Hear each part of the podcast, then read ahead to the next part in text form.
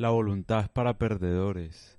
Hace poco vi un video literal que se tituló así, de un canal en YouTube eh, que se llama Things That I've Learned, algo así.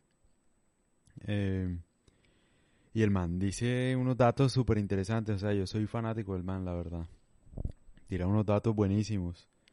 Por ejemplo, lo que dice el man es que, que bueno, la voluntad en sí es una cosa como que, que no tiene tanta importancia porque se acaba. O sea, el margen de nuestra voluntad se desgasta. Entre más esfuerzo le pongamos o más voluntad a hacer algo, menos esfuerzo va a haber para hacer otra cosa. Es decir, que la voluntad no es algo como que siempre vas a tener voluntad para todo porque naturalmente se desgasta, pierdes capacidad de decisión. Entonces, lo que dice el man es que lo que uno tiene que hacer si quiere lograr algo o la gente que logra cosas en la vida, por ejemplo, Cristiano Ronaldo, el man tiene una dieta, un ejercicio y tal, el man no lo hace a punta de fuerza de voluntad. Para él no es un esfuerzo hacerlo. Por eso es Cristiano Ronaldo. El man disfruta haciéndolo. No es que hay que la voluntad, que hay que luchar, que positivo, que tal. El man no, lo, no se esfuerza haciéndolo. O sea, naturalmente la gente más grandiosa del mundo, la gente top del mundo, de élite, no se esfuerza tanto matándose haciendo algo. O sea, su voluntad no es no está todo el tiempo desafiada. El man lo disfruta, se vuelve una rutina, o sea, súper fácil. Entonces el man habla de los hábitos. Yo he hablado de los hábitos aquí anteriormente. Lo que uno tiene que hacer, en vez de el mito de la voluntad, de tener voluntad, de que disciplina y tal, lo que uno tiene que hacer es uno obligarse a cumplir con una dieta o con un ejercicio. ¿Cómo lo hace uno?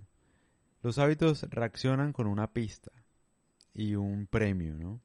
De hacer cualquier cosa. La mente funciona como evaluando todo con un costo de oportunidad. ¿Qué gano si hago tal cosa? ¿Y qué pierdo si hago tal otra? Entonces el mal lo que dice es, el estado ideal de cosas es cuando, por ejemplo, tú no tienes que luchar por comerte una hamburguesa si en tu casa, por ejemplo, no hay carne, ni hay hamburguesa, ni hay pan. Si no hay pan, va a ser mucho más fácil llevar tu día a día sin tener el esfuerzo de la voluntad de obligarse a uno a comer saludable.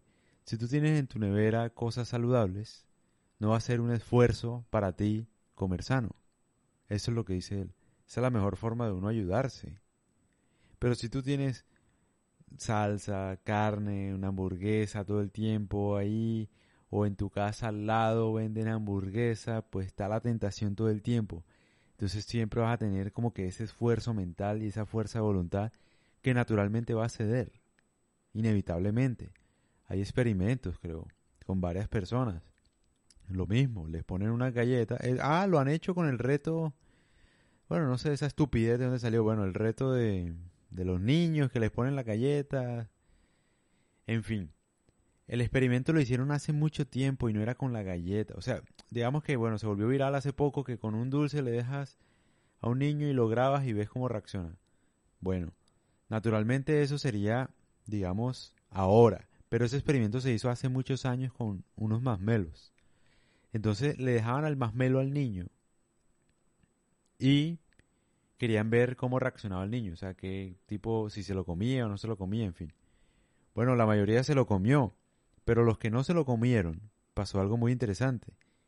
Mientras esperaban, los dejaban 10 minutos con el masmelo ahí. Si aguantaban esos 10 minutos, se podían comer dos masmelos después. Si se lo comían antes, pues bueno, no había el otro masmelo. Algo así era con los niños, unos niños chiquitos. Entonces, la idea que era ver cómo reaccionaban. Los, los bebés que no se comieron el dulce, el masmelo, lograron distraer su mente, o sea, ignoraron completamente que el masmelo estaba ahí. Miraron para otro lado, se taparon los ojos, taparon el masmelo con los brazos, en fin. Y lograron tener una mejor respuesta que los que se la pasaron mirando el masmelo. Se lo pasaron mirando el masmelo. Los que se pasaron mirando el masmelo. Me enredé por tanto, por quererlo decir tan rápido. Se lo comieron. Entonces, así funciona el tema con los hábitos. Por ejemplo, a ti, amigo mío, te cuesta dejar el cigarrillo, el trago, etcétera. Pues trata de evitar las situaciones que te lleven a fumar y a tener trago y, a tomar. ¿Cómo? Pues marica, si todos tus amigos toman, pues no salgas con ellos, búscate otros amigos. No sé, otros amigos que no tomen, que disfruten haciendo otras cosas. Si todos tus amigos fuman, si tu pareja fuma, pues bueno, no sé, habla con ella, dile que deje de fumar o que no fume delante tuyo, para que sea mucho más fácil luchar con eso. Porque como bien he dicho, la voluntad es para perdedores. Los exitosos no, no tienen fuerza de voluntad, disfrutan de hacerlo.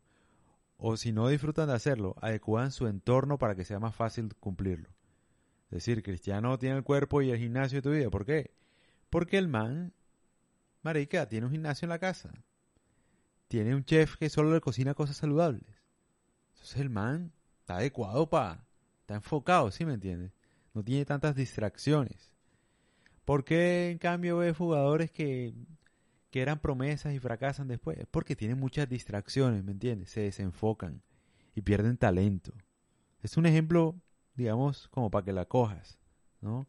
Pero es mucho más fácil por ejemplo, con el celular también pasa lo mismo.